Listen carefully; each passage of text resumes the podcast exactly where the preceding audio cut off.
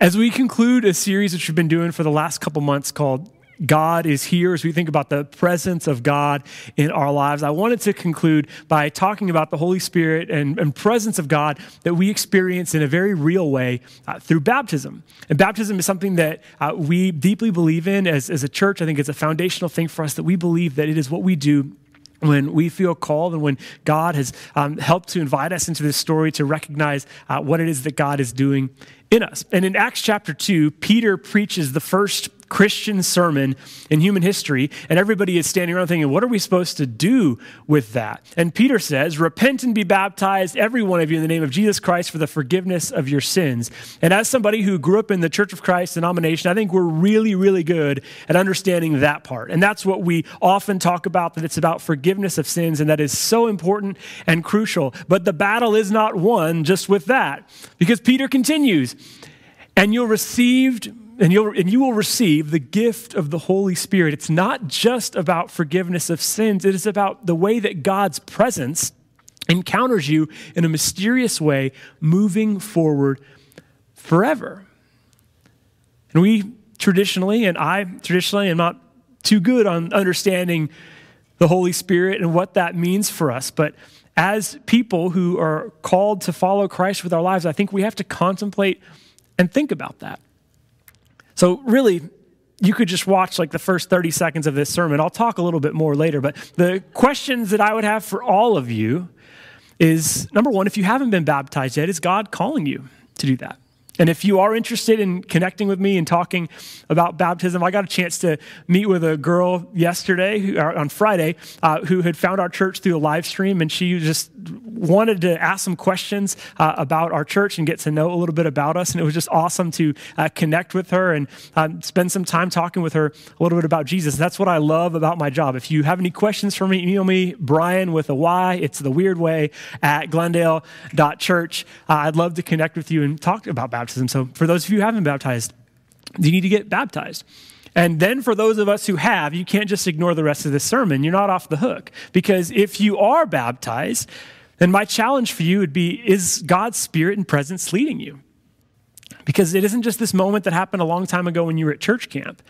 It's something that you are still called to live out every single day. And that's a challenge to live into the calling that God's Spirit has for your life. For example, in Matthew chapter 19, Peter brings up this question with Jesus. He says, Well, how often or how many times should we forgive somebody? Should we forgive them seven times? And Peter actually there is giving, I mean, that's a lot. Have you ever like forgiven someone seven times? That's a whole lot. Perhaps you never have. Perhaps you haven't had to forgive someone of the same thing seven times. Most of us probably don't like forgive that many times in a relationship over the same thing. But he says seven times. And Peter, in that moment, is being that person in class that you don't really like very much, who's like asking the questions and like trying to be all in the front row. Apparently, they have a term for them in law school. My friend said in law school they're called gunners. And that's the person who's just always asking the question when the teacher's ready to end class. It's like, go talk to the teacher privately. You don't need to like ask this personal uh, question. And if you don't know of that person, perhaps you are that person. So you better uh, check yourself next time you're, you're in a class. And so Peter is being the gunner. He's asking that question and saying, hey, hey should I forgive seven times? Because seven times is a lot. And so Peter's thinking, yeah, let me just uh, throw this out there. How many times should I forgive somebody? And Jesus says, nice job, Peter, but you can't just do that. It's 70 times seven. And really, what Jesus is saying there is the answer is infinity. It's not just, okay, let me just check this off until I get to 470 forgivenesses. No, it's not that. Jesus is saying, no, no, no, this is the way that you constantly need to live. So, just as, one aspect of your life that perhaps you need to think about where God might be calling you what God's spirit and presence might be leading you in. Is there somebody who you're in relationship with that you need to forgive again? And to say, all right, I'm going to look at this person once again as Jesus looks at me. So if you've been baptized, you're not off the hook. We are called to remember our baptism every single day and moment of our lives. Baptism is such an important thing, and we learn about it through the life and ministry of Jesus. So in Matthew chapter 3, verse 13, it tells us this that Jesus came from Galilee to the Jordan to be baptized by John. And as I think about this passage and the stories of Jesus' baptism, I think about how really, if there's somebody who didn't need to get baptized, it was Jesus. Like, why would he do this? Why would he participate in this? Why is it important that Jesus gets baptized? And that's a question that is theologically deep but one answer that I would give to it is that Jesus wanted to be part of this resurrection story. He wanted to participate in this story of God just like everyone else would.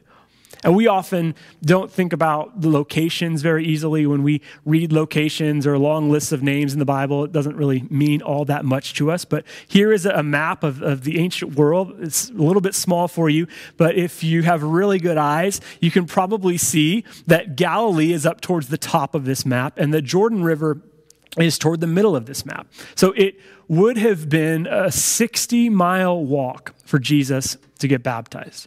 So think about that.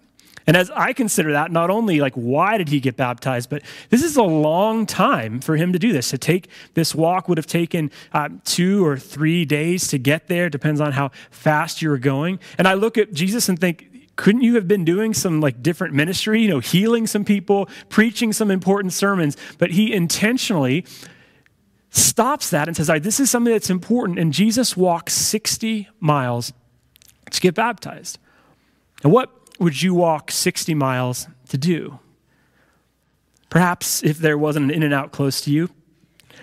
I know for me, Porto's, I would walk 60 miles for Porto's if, if I had to. Uh, of course, my wife and kids, and many other friends and family. If you're watching today, yes, I would walk 60 miles for you. Um, don't worry.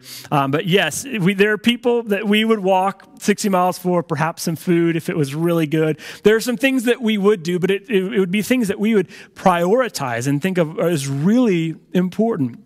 A place that's right at 60 miles away from us is Ventura. So just process that for a minute. Walk 60 miles to Ventura. Uh, I looked it up on Google Maps and it's a 23 hour walk. So it would take you at least a couple days. This is what Jesus does to start off his ministry as he is going to participate in the story and life of God. He walks 60 miles to get baptized. It's something that Jesus thought of as, as very important, and it was worth going a long way to do it. And as you think about perhaps that you're called to do that with your life, I would encourage you to really ask that question. And it's something that I believe God calls you to do, not something that you should be uh, coerced into. There was a, a, youth camp one time that I was at, and the person who was leading it thought that somebody in the room needed to get baptized. He just felt like God's spirit and presence was uh, leading that to happen. And so he said, All right, we're just going to sing the song Light the Fire until someone comes up and gets baptized. That's a good song, you know, Light the Fire in my soul. It was like one of the, the go tos that we would sing as, as kids. Um, so perhaps you aren't familiar with it. And we just kept singing Light the Fire.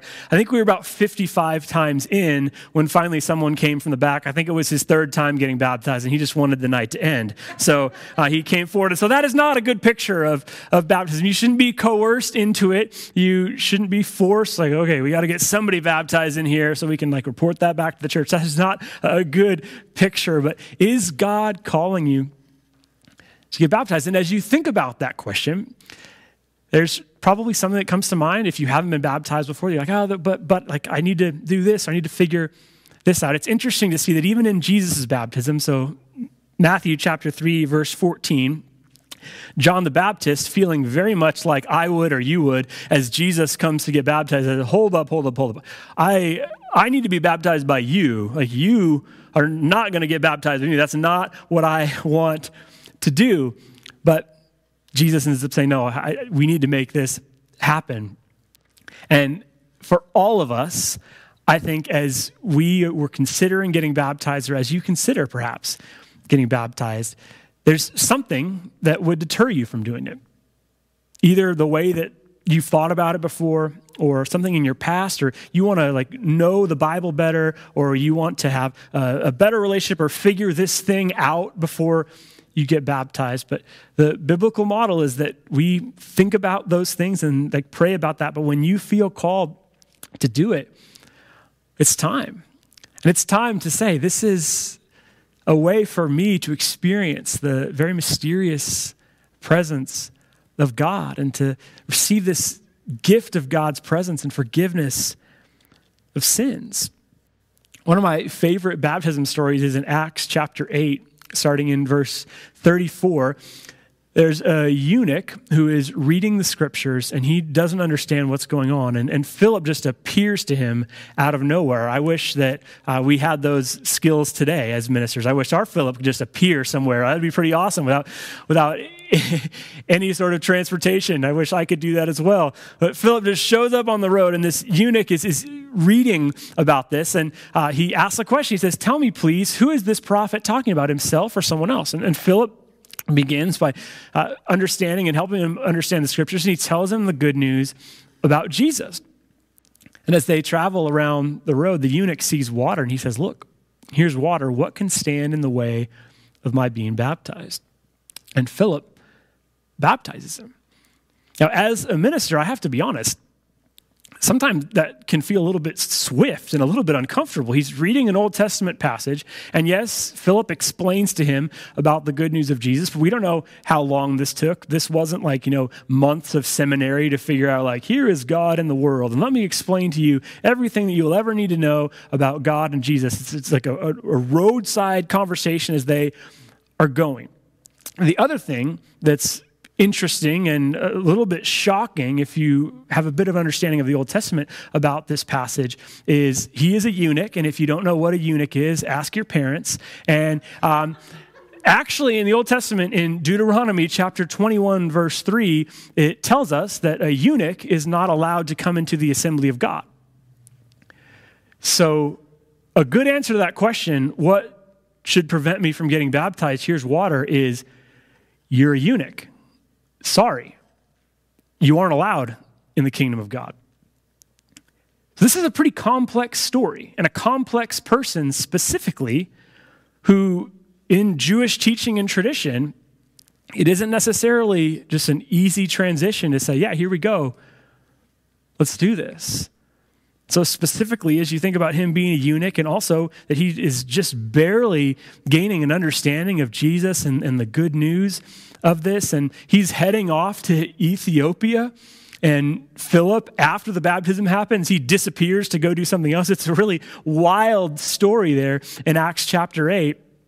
So he's going back to Ethiopia to not be part of a church and try to figure that out as he figures out what this baptism just means. And so, as a minister, I can say, wow, I have a lot more questions than answers about this guy.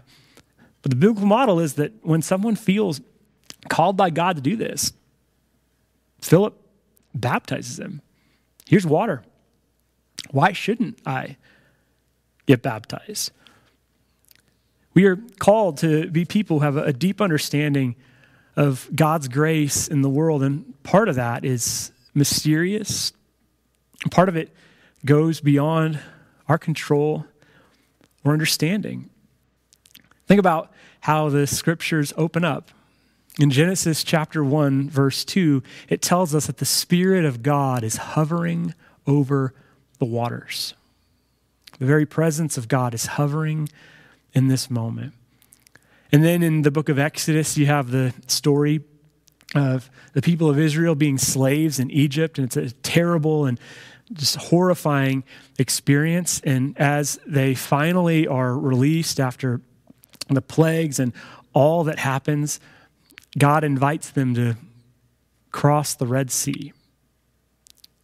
And the walls of water all around them they walk. God delivered the people through the water. I believe God still delivers people through the water. In Jesus' ministry, he calms the storm, he walks on the water. There's a consistent theme about God's presence and power being displayed through water. And in fact, in the Old Testament mindset, and even in the New Testament there's an understanding of the water being the abyss because it's, it's unpredictable. You aren't sure what's going to happen. Like, what's going to happen is this storm comes up, and that's why, as the storms happen in the New Testament and the Gospels, as the fishermen are scared, it's always funny because the fishermen are scared and the carpenter comes to help. But Jesus calms this storm and continues to show us that there's something happening between God and the water. God has this great power, but there's a mystery behind it as well. And as Jesus is leaving the world in the Gospel of Matthew, perhaps the most specific instructions that Jesus gives to churches forever. He says this All authority in heaven and on earth has been given to me. Therefore, go and make disciples of all nations, baptizing them in the name of the Father, the Son, and the Holy Spirit, and teaching them to obey everything I've commanded you. Surely I'm with you to the very end the age. Jesus, as he gives these instructions, and again, Peter in Acts chapter 2 continues on these instructions and says, as people are saying, What are we supposed to do with that? Peter says, Be baptized for the forgiveness of sins and also so you can experience the, the presence of God in a mysterious and powerful way. When we are baptized and we continue in this way, we do what God has called us to do and we participate in the life of God now. And I think it helps us as we then participate in a bigger story. There was a man uh, named Benjamin Kyle, although they didn't know his full name. Several years ago, he was found unconscious outside of a, a Burger King near the dumpster. And they called him Benjamin Kyle because he was found at a Burger King. He was the only American citizen listed as, as missing despite his whereabouts being known. And for three years, they had no idea. He had no memory or recollection of what had happened. Eventually, through some genetic testing, he was able to reunite with some family. But there was a three year period after he was found by this dumpster where he had no idea who he was or what his background was. To live with no memory and no part of a larger story is dangerous. When we have moments in lives in our lives where we can like start completely all over or fresh, there are some very exhilarating parts about that, and we can at times make like good efforts in those times. But oftentimes it's when we have no history or no story that can be a little bit dangerous for us. For example, think about going to college. College freshman year is a great blessing and opportunity, but it's also a time where a large number of people fail out or have trouble with drugs or alcohol. It's a time when all of a sudden you go into this position where you can write your own story, and perhaps you're at a college where nobody knows anything about you or anything about your past. And your freshman year, can be a time where you can completely write a new story and a new identity for yourself. And at times that can be helpful. But I think it is most helpful when we start out in that way with a bigger story in mind of who it is that we want to be, of who it is that we are called to be. In these moments, when we're living our lives or we have a chance to rewrite our stories, we need to remember that there's a larger story that we are involved with, there's a larger story that we can participate in. And that is a reason why I believe that Jesus gets baptized, why Jesus calls us through the same, why Peter says it, why Philip has that interaction with a eunuch who all of a sudden just is trying to understand this. And Philip basically says, Yeah, let's, let's baptize you, even though in my mind, I'm like, Man, that story needs a lot of help. He needs some other things figured out. So if you haven't been baptized before, is it time to get in the water? Is it time to be part of this larger story? And if you have been baptized before, may this be a reminder for you that you are living in a bigger story, something that is much larger than you. And as you contemplate what it is to be led by God's Spirit and presence in your life, as you think about some relationships, as you think about what's going on in your world, perhaps you need to see somebody through the eyes of Jesus because God's Spirit and presence has asked you to.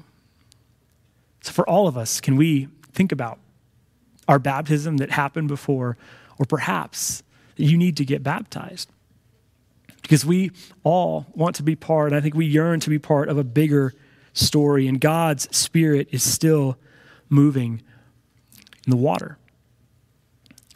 Just around a year ago at this time, there was uh, a woman who was coming to our church named Stephanie. Here's a picture of her as she got baptized. Uh, I think it was around the end of November last year. I think she has the date better than me. And I love this picture because it's a picture of, of Daniel giving her a big hug. And I think that's such a great representation of our church because we really know each other. The, the teens know the older people. I can kind of hang with some of the young people sometimes. So I'm a little bit cool. No, I'm not. But uh, we, we have a great church family. I just love this picture. And I have pictures of, of recent baptisms on my church desktop to try and remind me every single day that this is what we are working towards. We want to be a place where people can come and experience God's presence and understand that God is calling us to enter into this larger story. And as I thought about baptism and, and sharing on that, I thought there's nobody better than our friend Stephanie, who got baptized just over a year ago, to share about her own experience of her baptism and what it meant to her and what it still means. So, Stephanie, come on forward, and then she'll say a prayer before we sing a song together. Good morning, everyone. My name's Stephanie, if we haven't had a chance to meet yet. And I was baptized about a year ago. Actually, it was exactly a year ago on the 22nd of this month. I was baptized in this church. And that was such an exciting day for me because I was able to celebrate with everyone and declare that God has opened my heart to accept his gift of salvation through his son, Jesus Christ. I will always be amazed and so grateful for the way God patiently guided me because this was something I wasn't able to do on my own. I really needed God's grace. To be honest, most of my life up until then, I thought maybe there are many ways to God, or I really wasn't sure about Jesus. I didn't know it at the time, but I had a lot of people praying for me.